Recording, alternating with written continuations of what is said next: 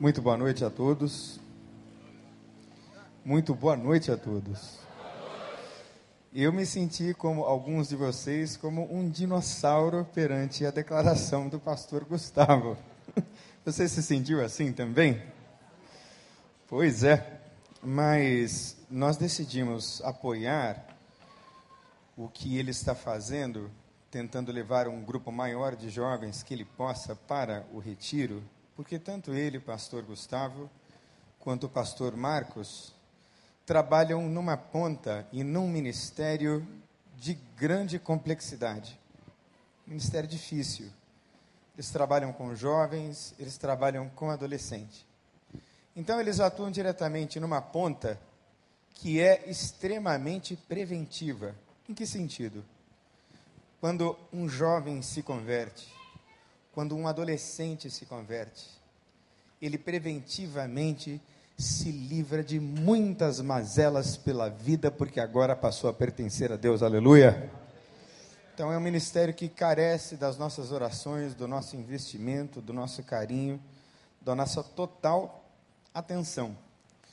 E na noite de hoje, conversando com o pastor Vander, antes que ele fosse sair de férias, eu trouxe a ideia, eu disse, pastor, o que é que o senhor acha de, de novo, compartilhar o meu testemunho com a igreja? Ele disse: Olha, Daniel, eu acho que é uma excelente ideia, porque nós estaremos no meio do carnaval e será uma oportunidade para que muitos sejam alcançados com a graça de Jesus. Então nós vamos fazer isso. Mas antes de ler o texto, deixa eu dar a vocês uma das razões, ou algumas razões, pelas quais uma história de restauração parecida com a minha, e são muitas, existem por aí, são importantes, precisam ser divulgadas, precisam ser proclamadas, é que daqui para 2019, nós teremos no Brasil cerca de 42 mil mortes entre adolescentes de 12 a 19 anos de idade. Mortes violentas, muitas delas ligadas ao uso, ao tráfico de drogas e ao uso de bebida ao volante.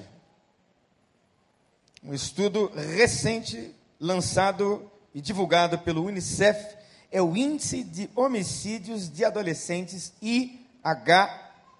Você pode imaginar? No Brasil,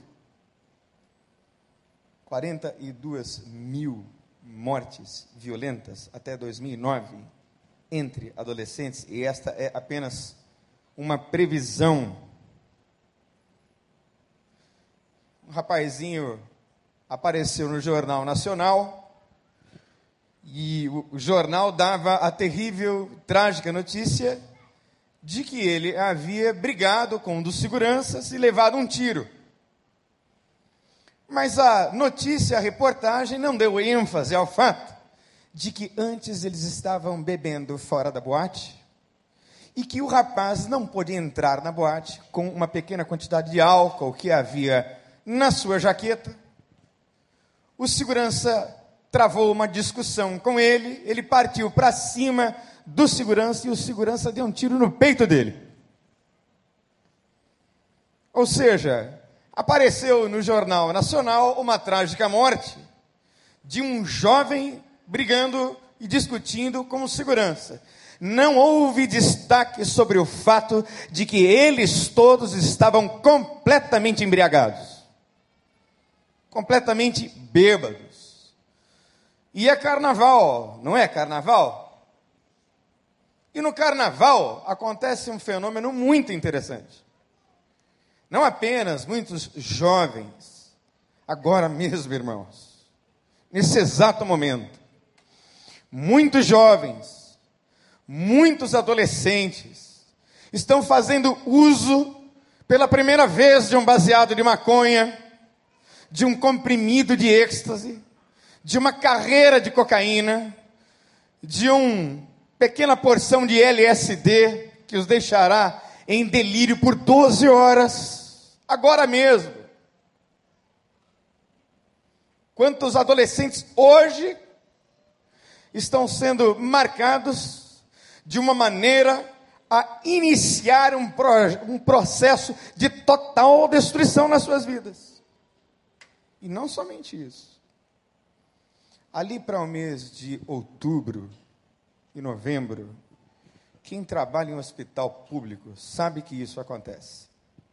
Conversava com a minha esposa hoje à tarde sobre isso, pois eu me lembro de uma época em que ela fez um curso de capelania e aí o seu professor disse que entre outubro e novembro é um fenômeno muito comum nas emergências dos hospitais. Adolescentes que estão tentando praticar o aborto aparecem com a criança morta no ventre. Fruto de um romance carnavalesco. Ou seja, a gravidez acontece no carnaval e depois resulta em aborto entre os meses de outubro e novembro, no desespero das meninas que não sabem nem quem é o pai e que não têm quaisquer condições de educar aquelas crianças. Foi no carnaval que um amigo meu, com quem eu me drogava, e era um rapaz assim, super inteligente, universitário. Eu sei que você vai se lembrar do Del Rey, lembrem quando ele foi lançado. Um novo, e o menino na balada com Del Rey, né? zero quilômetro. Foi para uma festa com as amigas, e aí o carro se desgovernou. Ele estava a 140 km por hora numa estrada de terra. E o carro perdeu o controle, encontrou uma árvore, e todos os. Haviam quatro passageiros, e ele dirigindo. Três deles perderam a vida. E ele ficou vivo. Para nunca mais se recuperar daquele trauma. Portanto, eu estou compartilhando essa história hoje, que vai repercutir aqui e pela internet no nome de Jesus, porque talvez hoje nós juntos como igreja estejamos evitando muitas tragédias no nome de Jesus. Por esta palavra e por essa história. E eu queria que você abrisse a sua Bíblia lá no Evangelho que João escreveu, no capítulo 5.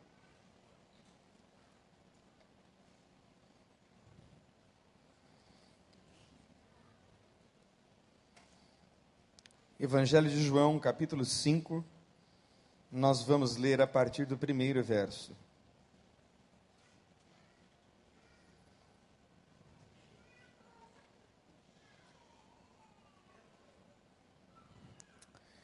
Evangelho de João, capítulo 5, a partir do primeiro verso, diz assim: Algum tempo depois, Jesus subiu a Jerusalém para uma festa de judeus, e há em Jerusalém, perto da porta das ovelhas, um tanque, que em aramaico é chamado Betesda, tendo cinco entradas em volta. Ali costumava ficar grande número de pessoas doentes, inválidas, cegos, mancos e paralíticos, que esperavam um movimento nas águas de vez em quando, um anjo descia e agitava as águas, e o primeiro que entrasse no tanque, depois de agitadas as águas, era curado de qualquer doença que tivesse. Um dos que estavam ali era paralítico, fazia 38 anos, e quando o viu deitado e soube que vivia naquele estado durante tanto tempo, Jesus lhe perguntou: Você quer ser curado?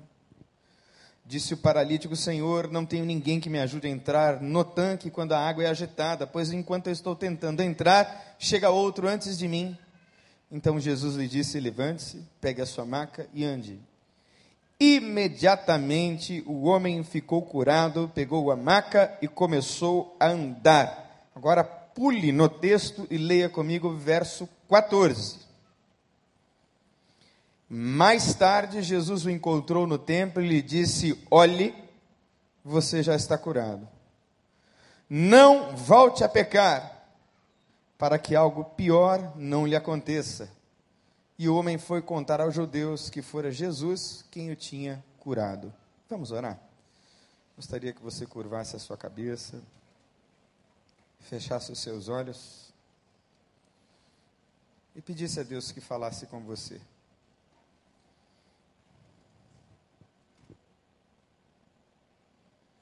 Ore a Deus alguns segundos e Peça ao Senhor, ó oh, Pai, fala comigo. Ministra o meu coração nessa noite.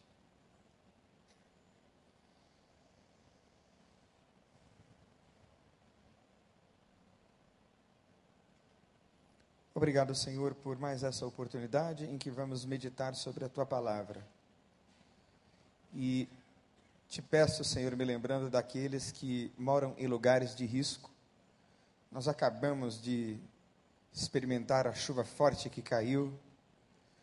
Nosso Senhor, nós te pedimos, tem misericórdia deles no nome de Jesus, Senhor. E agora te pedimos que o Senhor fale conosco através da tua palavra. Que o Senhor ministre ao nosso coração. Que esta palavra e esta história sejam mais uma vez instrumentos nas tuas mãos para salvação e restauração no nome de Jesus. Pois assim nós oramos, crendo nesse nome doce, no nome de Jesus. Amém. História muito interessante essa do texto. Porque à beira daquele tanque, o tanque de Betesda, havia uma multidão de enfermos e de doentes. E algo realmente muito curioso acontecia: um anjo descia em certo tempo, agitava a água, e o primeiro, apenas o primeiro, que entrasse no tanque depois do movimento das águas era curado, segundo a Bíblia, de qualquer doença que tivesse. A Bíblia não dá pistas sobre quais foram as razões pelas quais aquele homem estava inválido ou paralítico há 38 anos. A Bíblia só diz que ele estava nessa condição há 38 anos. E viver assim durante muito tempo exige o cuidado e a atenção total da família para realizar tarefas simples, como ir ao banheiro, ir à cozinha para se servir de um copo d'água ou de uma refeição. De modo que a primeira coisa importante desse texto para mim e para a sua vida é a de que nós hoje estamos com saúde, aleluia. Você pode dizer aleluia. Você está de pé. Você vê com seus olhos os seus sentidos estão todos vivos e atuantes. Você pode levar o seu corpo para onde você quiser ir e que você vá sempre guiado pelo Espírito Santo de Deus, por onde quer que você vá. Mas Deus tem lhe dado saúde e potencial para vencer toda sorte de crises no nome de Jesus. Não era, no entanto, a condição daquele rapaz porque além de paralítico, e talvez essa condição seja pior do que a própria doença, ele estava só. Eu não sei se você já se sentiu só, sozinho, sem ninguém. Eu me sentia assim muitas vezes. Eu me sentia assim muitas vezes no auge, no auge do fundo. no auge do fundo do poço da minha história de envolvimento com drogas. Completamente paralisado na vida, apesar de ter nascido numa família de classe média, com toda a condição para ser feliz. E mais, de ter também nascido em um lar de cristãos metodistas. Era tão forte a marca do evangelho em casa, que as lembranças melhores que eu tenho de meu pai e de minha mãe são da integridade com que eles viveram a vida deles, todos os dias de suas vidas. A firmeza, a solidez de um casamento completamente estável, a firmeza de meu pai, a inteligência dele, que me inspiraram durante tantos anos e eu lancei fora por tão pouco estas coisas tão preciosas que desde que eu me entendo por gente, fui recebendo em casa, mas glória a Deus, Deus foi bom, ouvi a oração da minha mãe e eu fui salvo no nome de Jesus, aleluia. De modo que não canse de orar pelos seus, não canse de interceder por eles, porque os olhos do Senhor estão em toda a terra, aleluia. E um dia estes que estão longe estarão perto no nome de Jesus. Mas eu já estive muito só. E esse homem estava só. E Jesus o interpela, Jesus conversa com ele. E muito interessante o que o pastor Paulo disse hoje de manhã. Aliás, como Deus me falou ao coração na mensagem do pastor Paulo. E ele disse uma coisa muito interessante hoje pela manhã sobre esse texto. Que Jesus foi apenas a esse homem e não aos outros doentes. E a razão para isso é que ele é soberano. E na soberania dele, ele se dá ao luxo, não sei nem se devo dizer assim, mas ao direito talvez, de ser soberano, como ele é. E foi apenas aquele. Eu me lembro bem de ter chegado na cidade de Boston para fazer conferências. O meu irmão me recebeu no aeroporto Logan. E ele olhou assim, com os olhos marejados de emoção, e me perguntou: Como é que você está? Você está bem? Eu falei: Estou bem. Mas o que está acontecendo? Tá, você está bem? Ele disse: Olha, eu estou muito bem, mas eu não sei se você sabe, o Alexandre morreu. O Alexandre em questão era uma pessoa muito querida minha, um rapaz muito inteligente, que havia perdido a vida por conta de uma infecção pelo vírus da AIDS. E como o Alexandre, tantos outros morreram, estão morrendo. Cada vez que eu visito a minha cidade, eu tenho a notícia de que alguém partiu. E por isso mesmo eu me sinto extremamente privilegiado, porque até o dia de hoje o Senhor tem me conservado com vida, aleluia. Que coisa especial ser escolhido ser pensado entre muitos. Que coisa maravilhosa é ter este encontro com Jesus, enquanto tantos outros não têm. E então Jesus vai a ele e faz uma pergunta óbvia. Você quer ser curado? No verso 6. Parece óbvia, mas não é porque a pergunta implica em uma resposta que precisa ser nossa. Algo que vem de Deus e algo que parte de nós. É preciso que eu queira, e é um querer que implica numa decisão para o resto da vida. E ele responde como pode, entendendo de uma maneira racional a pergunta. E, na verdade, o conteúdo da pergunta era espiritual. E ele entendeu do ponto de vista ali circunstancial, racional, e ele responde o que entendeu. Olha, eu não tenho ninguém que me jogue no tanque porque eu estou sozinho. Quando a água é agitada, vem outro antes de mim. Então eu acho que eu nunca vou ser curado. É mais ou menos o que ele está dizendo a Jesus. E imediatamente o milagre acontece. E sabe lá Deus o que é que esse homem passou esses 38 anos até que o milagre acontecesse? E mais uma vez, citando a palavra do pastor Paulo pela manhã, que falou sobre fé, e o que nós estamos falando hoje tem a ver sobre fé. Eu creio também, irmãos, que entre o sim e o não de Deus há um processo. Porque eu acredito que neste processo, entre o sim e o não e o espera, há coisas que Deus vai realizando na nossa jornada espiritual. Há coisas que Deus vai nos ensinando até que finalmente Ele nos dê uma resposta. E foi assim comigo, foi assim na casa de seu Oscar que Deus levou no dia dos pais, há seis anos atrás, na casa da dona Eusa, que muito provavelmente está assistindo esse culto agora, lá na Chácara Oliveira, em Bauru. Ela assiste, inclusive, todas as mensagens. Assistiu a mensagem, a série do Pastor Vander inteira. É fã do Pastor Vander, a minha mãe. Mas a história começa quando eu tinha ali para os meus 12 para 13 anos de idade, era um bom menino. Eu nunca fui, por exemplo, um menino namorador. Eu sempre fui muito tímido. Eu gostava de estudar, não tinha muito problema com isso. e tinha uma influência muito poderosa de meu pai.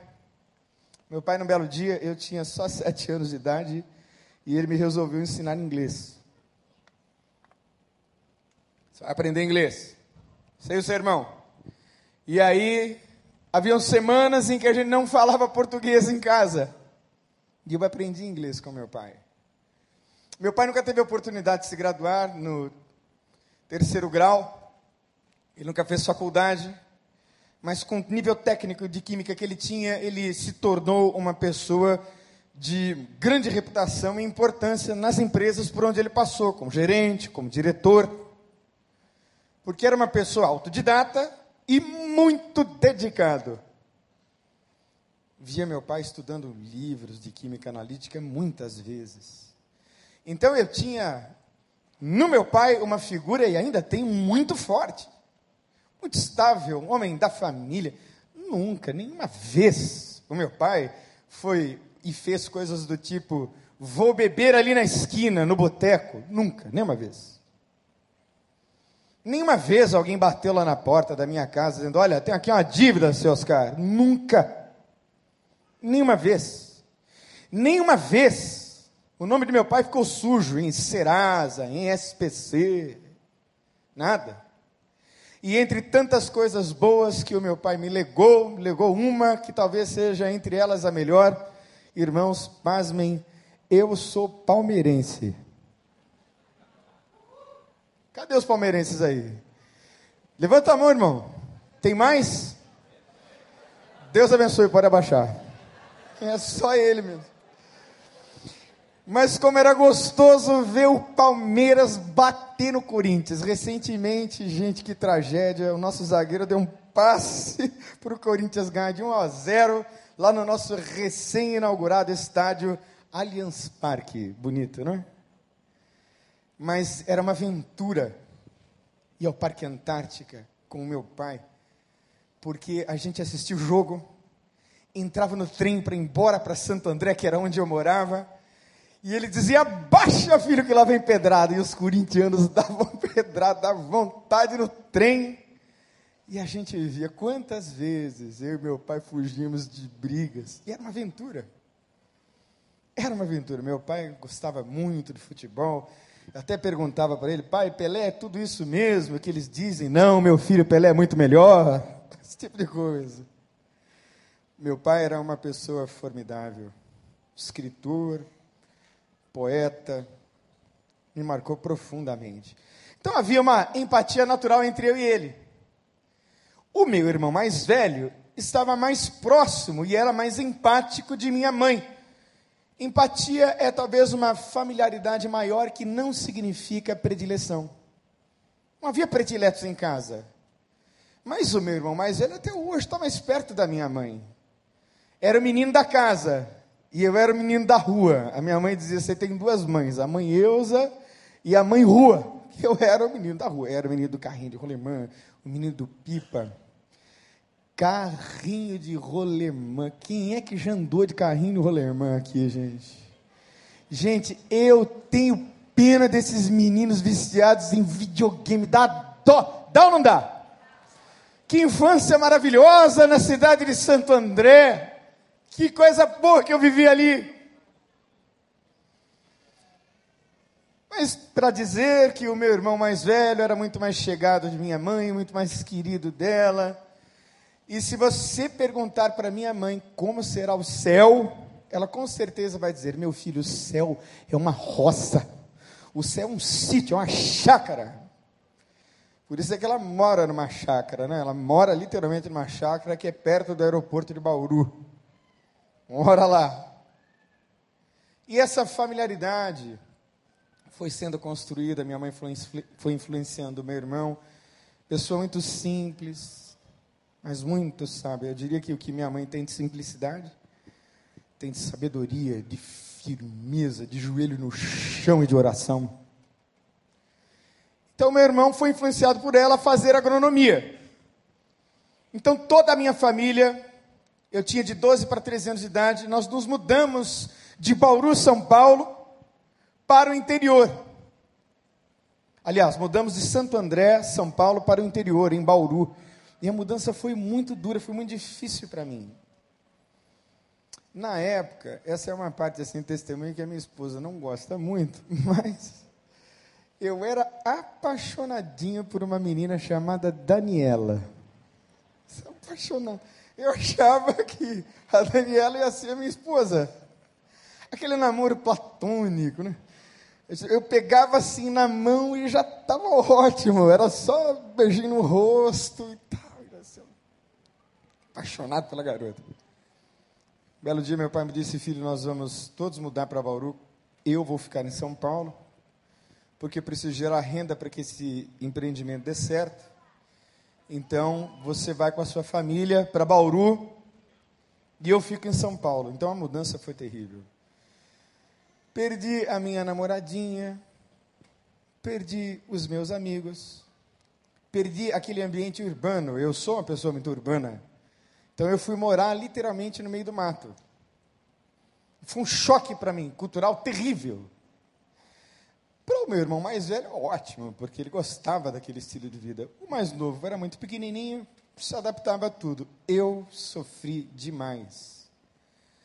Mas o que mais pesou, na verdade, nessa época, foi a falta do meu pai. A ausência dele. Eu sentia demais a falta do meu pai. Demais. Meu pai ouviu essa história antes de Deus levá-lo muitas vezes. O meu pai já me acompanhou em algumas conferências. O meu pai foi na igreja do pastor Silair, lá na Flórida, em Pompano Beach, para fazer um workshop comigo de dependência química. O meu pai já ouviu essa história muitas vezes. E ele sabe o quanto ele me fez falta. E eu gosto muito de uma frase de um autor chamado C.S. Lewis é uma frase que nos leva a refletir, muitas vezes, em certos sentidos e circunstâncias, a separação entre pessoas que se amam seja implacável ou inevitável. Mas a frase, frase de C.S. Lewis para a nossa reflexão é a seguinte: Nunca tome decisões que leve você para longe das pessoas que você ama. Eu vou repetir. Nunca tome decisões que levem você para longe das pessoas que você ama. Eu acho que essa frase é sábia. E o meu pai sabia disso. Porque aí eu me encontrei com um rapazinho que se chamava Guilherme. E nós frequentávamos a mesma igreja. Ou você acha que dentro das igrejas ou este ambiente é um ambiente que vacina a pessoa contra tudo. Ilusão. Igreja, graças a Deus, é um lugar de portas abertas, mas apesar das portas estarem abertas, as portas do inferno não prevalecerão contra as da igreja, aleluia! Mas foi dentro da igreja que encontrei esse rapazinho, e na época, o Gustavo falou aqui de rock, né? Eu também gostava muito de rock. Eu era uma figura esquisita, irmãos eu era cabeludo, só andava de preto, e era muito branco, porque eu não tomava sol, de jeito nenhum. E aí eles me deram um apelido. Eu sofri o que hoje nós conhecemos como bullying na escola. Porque eu era completamente diferente dos meninos ali do interior. Era um garoto de São Paulo, de ABC paulista. E aí eles me deram um apelido monstro, eu era um monstro. Só que o Guilherme conseguia ser mais esquisito do que eu. Então o apelido do Guilherme era morto. Então era o monstro e o morto. E o morto era o único amigo que eu tinha. E que de repente me disse: Olha, eu fumei um baseado, estou gostando, já fumei umas quatro, cinco vezes. Vamos! Para não perder, gente, o único amigo que eu tinha, eu fui. Eu fui. Eu fui com ele. E eu experimentei e eu gostei. A dependência química, preste atenção, não é uma falha moral. Não é um desvio de caráter.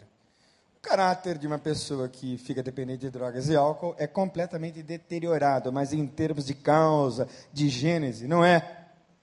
É que a experiência de prazer da droga é armazenada numa região cerebral, de modo que você nunca mais esquece o prazer que a droga dá. E como nós não estamos programados para dor, mas nós estamos programados para o prazer, a gente repete a experiência prazerosa e no caso da maconha, álcool, drogas, LSD, cocaína, crack, o nome que a gente dá a esse fenômeno é o da dependência química. Então você altera a química cerebral. E aí você dispara e desperta todos os outros desejos. O Guilherme, que era morto, tinha um cachorrinho chamado Bambam. E aí o Bambam achou um tanto de maconha que a gente tinha espalhou assim pela casa toda. O seu Wilson achou maconha, que era o pai do Guilherme, e nós fizemos uma reunião de família na qual o meu pai não estava. Onde é que estava meu pai? Meu pai estava trabalhando em São Paulo. Mas o Guilherme, o morto, nunca mais usou maconha. Mas como eu estava nessa estatística de 13% dos que desenvolvem dependência química em todas as populações do mundo, eu desenvolvi a dependência de maconha e depois a de cocaína. Daí para frente, a minha história não é muito diferente das histórias que você já ouviu contar. História de alguém que se perde. Vamos fazer uma pesquisa rápida aqui. Quem conhece alguém hoje perdido nas drogas ou no álcool? Levanta a mão. O do mundo, não é? E eu fui me perdendo. Me viciei em cocaína injetável. E era aquela história terrível e tenebrosa. E os anos foram avançando. Fiquei internado numa clínica chamada Vila Serena, lá em São Paulo. Meu pai pagava mais ou menos um salário mínimo e meio por dia durante 38 dias. E aquela clínica me conscientizou que eu precisava parar de me drogar. Mas eu não tinha forças. Porque tem um aspecto da dependência química que é espiritual. Que é inclusive tema de minha monografia de pós-graduação na PUC, que pela graça de Deus eu entrego esse mês. Quero ouvir um amém, irmãos. Ore por mim, que agora a coisa tem que entrar na forma. O texto está pronto, mas agora vem a forma mas é um aspecto espiritual. Então não importa, não, não, não, não basta apenas conscientizar e desintoxicar e tratar e ouvir, porque da boca de Jesus saiu uma profecia, e a profecia é a seguinte: aquele que comete pecado é escravo do pecado, e a única pessoa que tem poder para libertar dos pecados e do pecado é Jesus Cristo, aleluia. Só Ele é que tem este poder. Então, embora cercado de muitos médicos e terapeutas competentíssimos, eu ainda não havia conhecido Jesus. Foi quando minha mãe orando, não é? Às vezes Deus tem um jeito de responder as nossas orações de uma maneira muito intrigante. E a gente não percebe, como eu destaquei no começo, que aquilo é o processo da resposta. Está no processo. Por isso é que fé tem a ver com confiar. Entre o sim e o não, o processo. Entre o espera ou vai agora, o processo. Então, eu tinha seringas, irmãos, de cocaína espalhadas pela cidade inteira. E também tinha um monte de seringas espalhadas pela minha casa. E chegou uma época que a minha mãe deixou de me policiar, que ela sabia que eu estava me drogando. Então eu ficava do meu quarto para o banheiro, do banheiro para o quarto, madrugada fora. E quem é que eu via de joelhos orando? Quem é que estava lá, sempre pelas madrugadas, Senhor, salva meu filho? Era a minha mãe. Por isso eu quero dizer a você mais uma vez: não desista de orar no nome de Jesus. E a maneira que Deus encontrou para responder a oração de minha mãe e me deixar sem ter para onde correr, foi permitindo que eu recebesse a notícia de que eu era um portador do vírus da AIDS no ano de 1989. Eu peguei o resultado, apavorado, desesperado porque não tinha remédio, não tinha tratamento. E a imagem que nós tínhamos da AIDS era a figura do Cazuza, morrendo magro, sem possibilidade de tratamento. E aí então eu entrei naquilo que a Bíblia descreve no Salmo 23 como vale da sombra da morte. Estava lá na sombra da morte, no vale. Mas foi mais uma vez a maneira que Deus encontrou para me trazer para Ele. Eu me lembro do meu irmão mais velho, quando ele recebeu a notícia conosco em família, chorando. Quantas vezes eu roubei o meu irmão para comprar cocaína? E meu irmão, muito crente, me dizia: volta para Deus, volta para Jesus, volta para o Evangelho que tem esperança para você, meu irmão. E aí, queridos, passaram-se mais dois anos e eu continuei me drogando e o processo foi avançando. Até que nós descobrimos um lugar assim, que lembra o ambiente do tanque de Bethesda, um lugar tão simples, cheio de gente doente, em busca de um milagre. Eu cheguei e fui recebido e amparado por um grupo de rapazes que estavam lá se recuperando. E eles me diziam: Paulista, fica aí, Paulista, que Deus vai trabalhar na sua vida. Deus vai cuidar de você. Jesus vai libertar você. Mas eu já havia chegado, irmãos, no estado assim muito avançado, não apenas da dependência de drogas, mas da própria doença.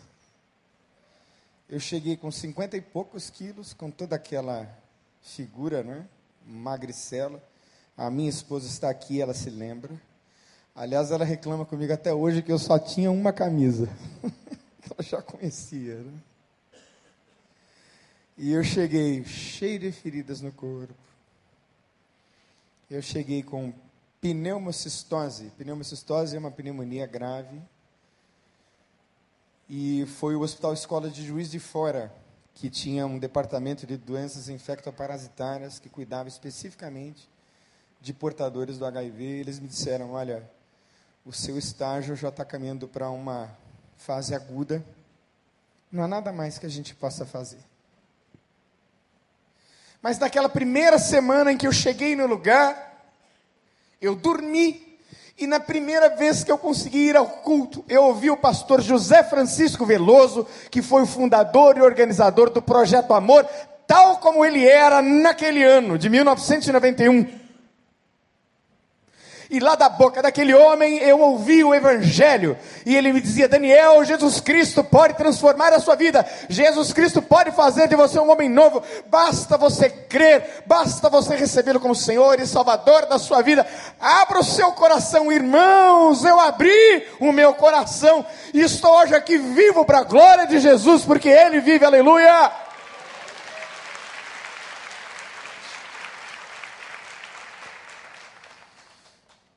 Jesus começou a transformar a minha vida. Eu criei e quis.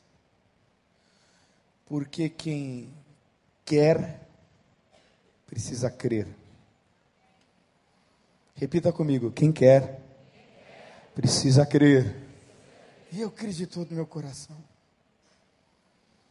E aí, depois de voltar daquela bateria de exames, Irmãos, eu tossia tanto e saía sangue da secreção que vinha do meu pulmão, que para não incomodar os meus companheiros de recuperação, eu descia para tossir no refeitório. E eu dizia: Ah, Jesus, agora eu te conheço, Senhor. E eu sabia que Deus havia me chamado, que Deus havia me escolhido, que Deus havia me separado. Então a minha oração era a seguinte: Deus, não me deixa morrer agora. Me dá um tempo de vida para que eu possa obedecer o primeiro mandamento como promessa. Honra ao teu pai e à tua mãe para que te prolonguem os teus dias sobre a terra.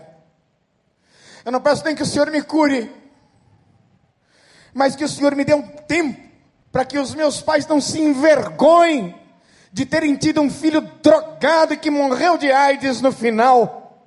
Mas me dá um tempo de história digna para honrar a memória de meu pai e de minha mãe. Essa era a minha oração. Em lágrimas, em choro. Não sei se você já passou por isso, porque quando a gente recebe Jesus, Ele nos mostra com uma clareza tão grande a sujeira dos nossos pecados. Ele nos leva aquelas memórias tão terríveis que a gente viveu loucamente longe dele. E ao mesmo tempo é uma alegria tão maravilhosa, é um perdão, uma graça, uma aceitação plena e completa de você mesmo, que só é possível pelo Espírito Santo de Deus. E nessa experiência com Jesus, então foi assim que eu orei. Naquela semana, irmãos, eu parei de tossir. As feridas do meu corpo começaram a secar. Eu comecei a ganhar peso. E já se foram, irmãos, 24 anos e eu estou vivo porque Deus vive, aleluia. Se eu estou vivo, Deus está vivo. E a história não para, porque, já caminhando aqui para o final, meu sonho, como eu disse a vocês, eu não sou uma pessoa, nunca fui né, namorador. Sempre fui muito comportadinho. Mas eu queria uma família. Então a minha esposa me acha o homem mais charmoso do planeta Terra. Mas quem é que vai querer se casar com um cara assim lindo como eu? Muito obrigado. Portador do vírus da AIDS. Quem é que vai querer se lançar a esse risco? Então, na época, irmãos, era 1991, não tinha remédio. Não tinha. E a minha esposa disse assim: Daniel, você é o homem que, que Deus separou para mim. Eu disse: É mesmo? É, Deus me falou. Eu disse: Ela tá bom, então já já Deus vai falar comigo também. A coitadinha, nossa gente, terrível. Ela também não gosta muito dessa parte do testemunho, mas ela se empetecava toda, vinha toda cheirosa, bonita. Sentava assim do meu lado, ela e nada era a mesma coisa. Coitada. Eu estava casado com Jesus. Eu era assim uma espécie de monge. Eu jejuava o dia inteiro. Lia a Bíblia de trás para frente, de frente para trás. Subia monte, ficava num monte de madrugada. Estava bem com Jesus. E eu pensava o seguinte: o dia que eu começar a adoecer, ela vai correr. Então eu já tinha definido que ia ficar sozinho. Mas a Bíblia diz pelo profeta Isaías que assim como os céus são mais elevados do que a terra, assim são os meus pensamentos e os meus caminhos mais elevados do que os vossos, diz o Senhor, aleluia.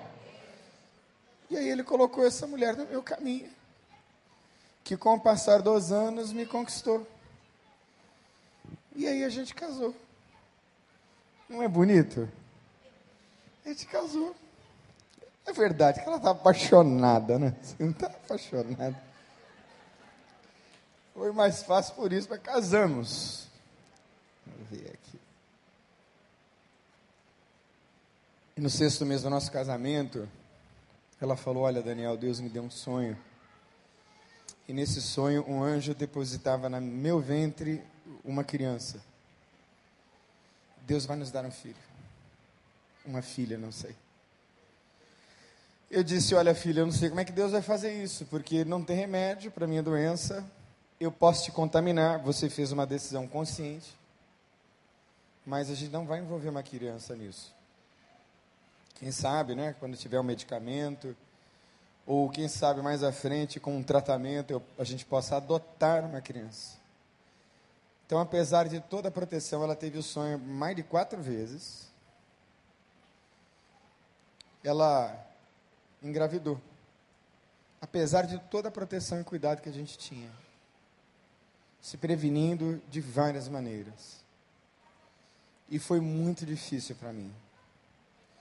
Era o meu primeiro ano como aluno especial no Seminário do Sul. E em 1996 eu dizia: Meu Deus, quando o doutor Ebenezer souber dessa história, ele vai me colocar para fora. Então eu me antevi e fui a ele. O senhor sabe da minha condição, doutor, eu era bolsista na época. Apesar de todo cuidado, minha esposa está grávida. Porque eu pensava, meu Deus, como é que eu faço para cuidar de uma criança que pode nascer doente? Vai ser a missão da minha vida. E como é que eu vou viver devastado pelo sentimento de culpa de ter causado um mal tão grande assim num ser tão inocente? E ele sempre muito centrado, doutor Ebenezer me disse: Daniel, descansa em Deus. Vamos orar. E foi o que eu fiz. É o que a gente tem que fazer quando não há mais o que fazer. Orar, e orar de novo, e orar mais uma vez, e chamar todos os que você conhece para orarem com você. E nós clamamos e oramos, intercedemos. No sexto mês da gravidez da minha esposa, nós fomos ao laboratório Bronstein, lá no centro do Rio de Janeiro. Fizemos o primeiro teste, o, ter o segundo, o terceiro, e o resultado veio negativo para a glória de Deus nasceu a Nicole, que vai fazer 19 anos agora, no dia 19 de março, e está me dizendo, pai, o meu sonho é ser médica. E como não fosse pouco, Deus nos deu a Sofia. Cadê a Sofia? Está por aí, já já ela aparece. Sofia veio num outro momento da vida da gente com mais calma e tranquilidade. A medicina avançou muito e ela pôde engravidar com mais segurança. Então a Sofia, que também é 100% saudável, já tem seis anos, aleluia. Minha esposa continua saudável, eu continuo cada vez mais bonito. E onde Deus está, irmãos? onde a bênção de Deus está. É paz, é vida, é graça. Deixa eu encerrar contando duas pequenas experiências que eu tive recentemente. Eu fui pregar no congresso de adolescentes do pastor lá de Barão de Itaquara, Novaes, que é muito amigo do nosso pastor Wander. E eu contei a minha história para um grupo de adolescentes, e os adolescentes então começaram a fazer perguntas. E uma das perguntas foi a seguinte: escuta, a tua filha mais velha já se envergonhou de você por você ser portador do vírus da AIDS? E a minha filha Nicole estava lá. E aí eu disse: filha, você quer responder a pergunta? Ela levantou e veio à frente e disse assim: Eu nunca tive, nem nunca vou ter vergonha do meu pai por coisa nenhuma. Nunca tive, nem nunca vou ter. Na frente dos adolescentes da Igreja Batista de Barão de Itaquara. A outra foi a Sofia eu disse a ela: Olha, o papai vai sempre trazer uma coisinha nova para você da rua, tá bom? Aí no primeiro dia eu trouxe um chiclete, no outro dia eu trouxe, por favor, perdoe os dentistas, né? Trouxe um docinho de leite. E aí eu disse assim para a Sofia: Tá ali. Papai amanhã vai trazer outra coisa nova. Aí ela me veio com essa, irmãos. Papai, não gaste o seu dinheiro, porque eu sou feliz com tudo que eu tenho.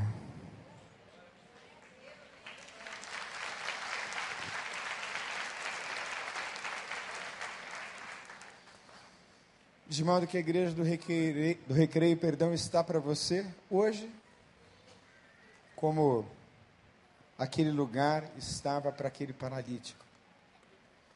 Qual é o grande milagre que você está buscando? Queria que você fechasse os seus olhos, por favor, agora. E que todos os irmãos entrassem em oração.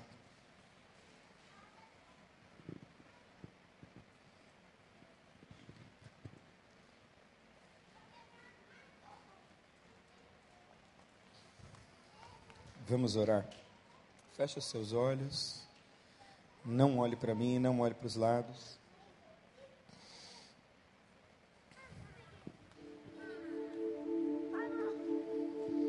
Primeiro eu quero falar com você, querido, querida, que veio aqui e precisa ter um encontro com Jesus. Preste muita atenção.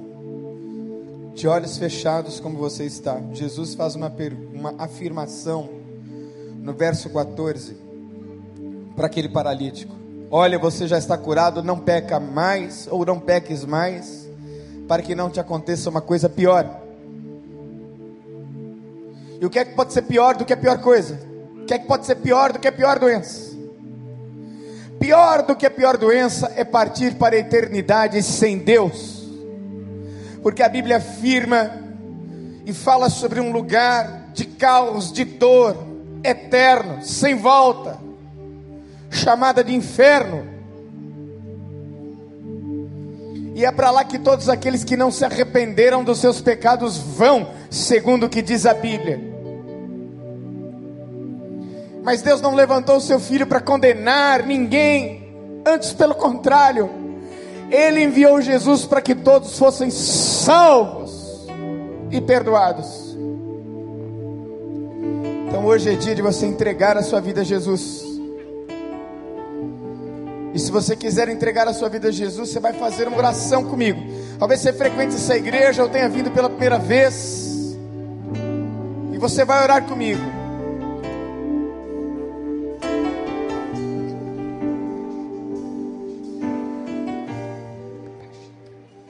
Você vai orar comigo agora.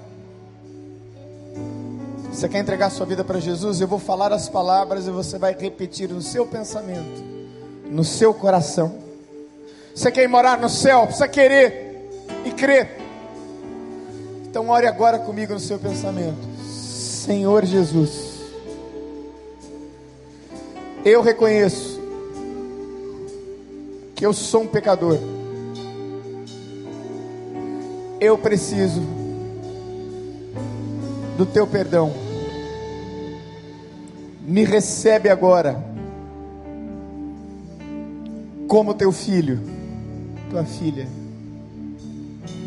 Pois esta oração eu faço em nome de Jesus. Ainda de olhos fechados, como você está, querido, querida. Você fez essa oração? Então, onde você estiver, faça um gesto tão simples quanto fechar os seus olhos. Levante uma de suas mãos assim. Você orou comigo? Levanta a mão. Deus abençoe, Deus abençoe, Deus abençoe. Glória a Deus. Deus abençoe, Deus abençoe. Muito bem, vamos levantar e vamos adorar ao Senhor. Mestre, eu preciso de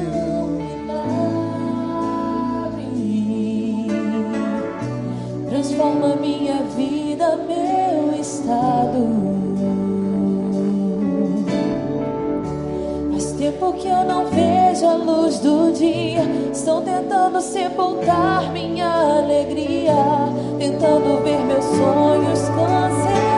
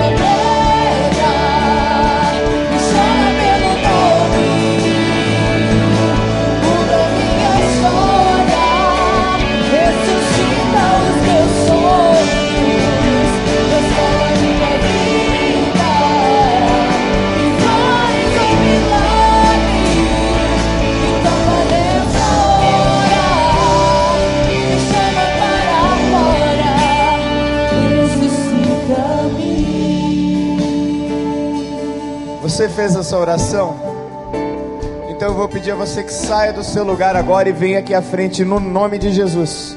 Nós vamos cantar mais uma vez. Quem sabe essa pessoa que está ao seu lado pode te ajudar. Venha, você orou. Venha em nome de Jesus confirmar isso agora. Venha sem demora, venha rapidamente. Deus tem algo tremendo na sua vida. Você orou? Então vem para cá agora em nome de Jesus enquanto nós cantamos pela segunda vez. Venha, em nome de Jesus. Eu preciso de um milagre, Deus está te chamando, vem para cá. transforma minha vida, meu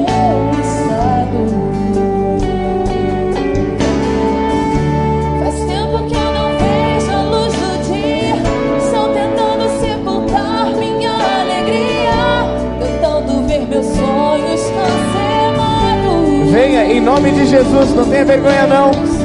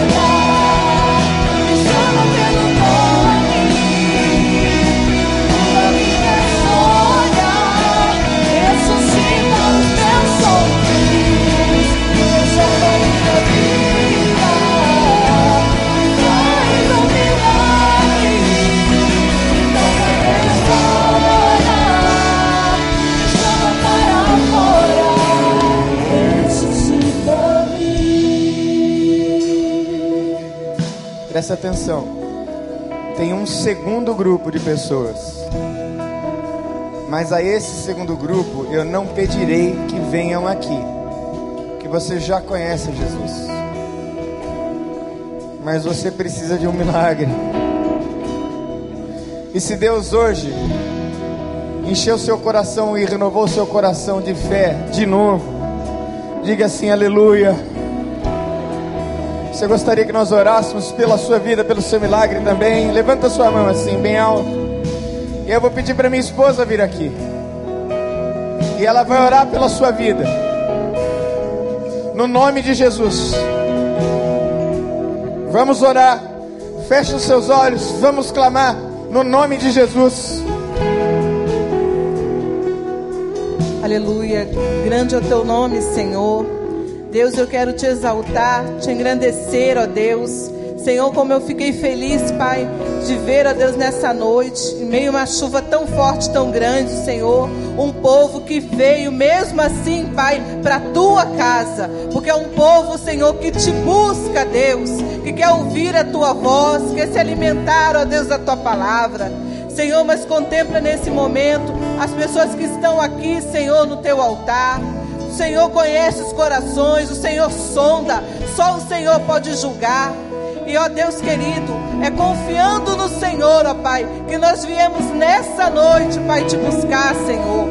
Olha os corações, ó Deus, porque só o Senhor enxerga o coração do homem, e só o Senhor sabe a porção correta do remédio, Deus querido, do enguento para ser derramado na vida de cada um, Senhor. Nós queremos só te dizer, ó Pai querido, que possamos sempre, ó Deus, ter a oportunidade de nos alimentar, ó Deus, da tua palavra, de ter um lugar, ó Deus, especial para exaltar o teu santo nome, Deus. Nos lava, Deus querido, tem misericórdia das nossas vidas. Olha aqueles, ó Pai, que estão te aceitando, Senhor, pela primeira vez. Oh Deus, que essa semente, Pai, venha cair no coração e, Senhor Deus, possa germinar e dar bom fruto, Senhor. E aqueles, ó Deus da glória, que estão renovando aliança contigo. Ah, Senhor, da firmeza, da fortaleza. Visita, Senhor, se durante a semana.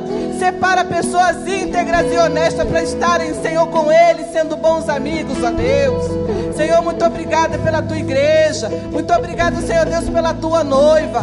Louvado é o Senhor e muito obrigado, Senhor. Porque aqueles que vieram hoje, Senhor, debaixo de chuva, saíram no temporal. É porque é um povo que é escolhido teu, Senhor. E eu quero te agradecer por esse povo, Senhor. E abençoa, Pai querido, cada um, Senhor Deus, dessa igreja, Pai.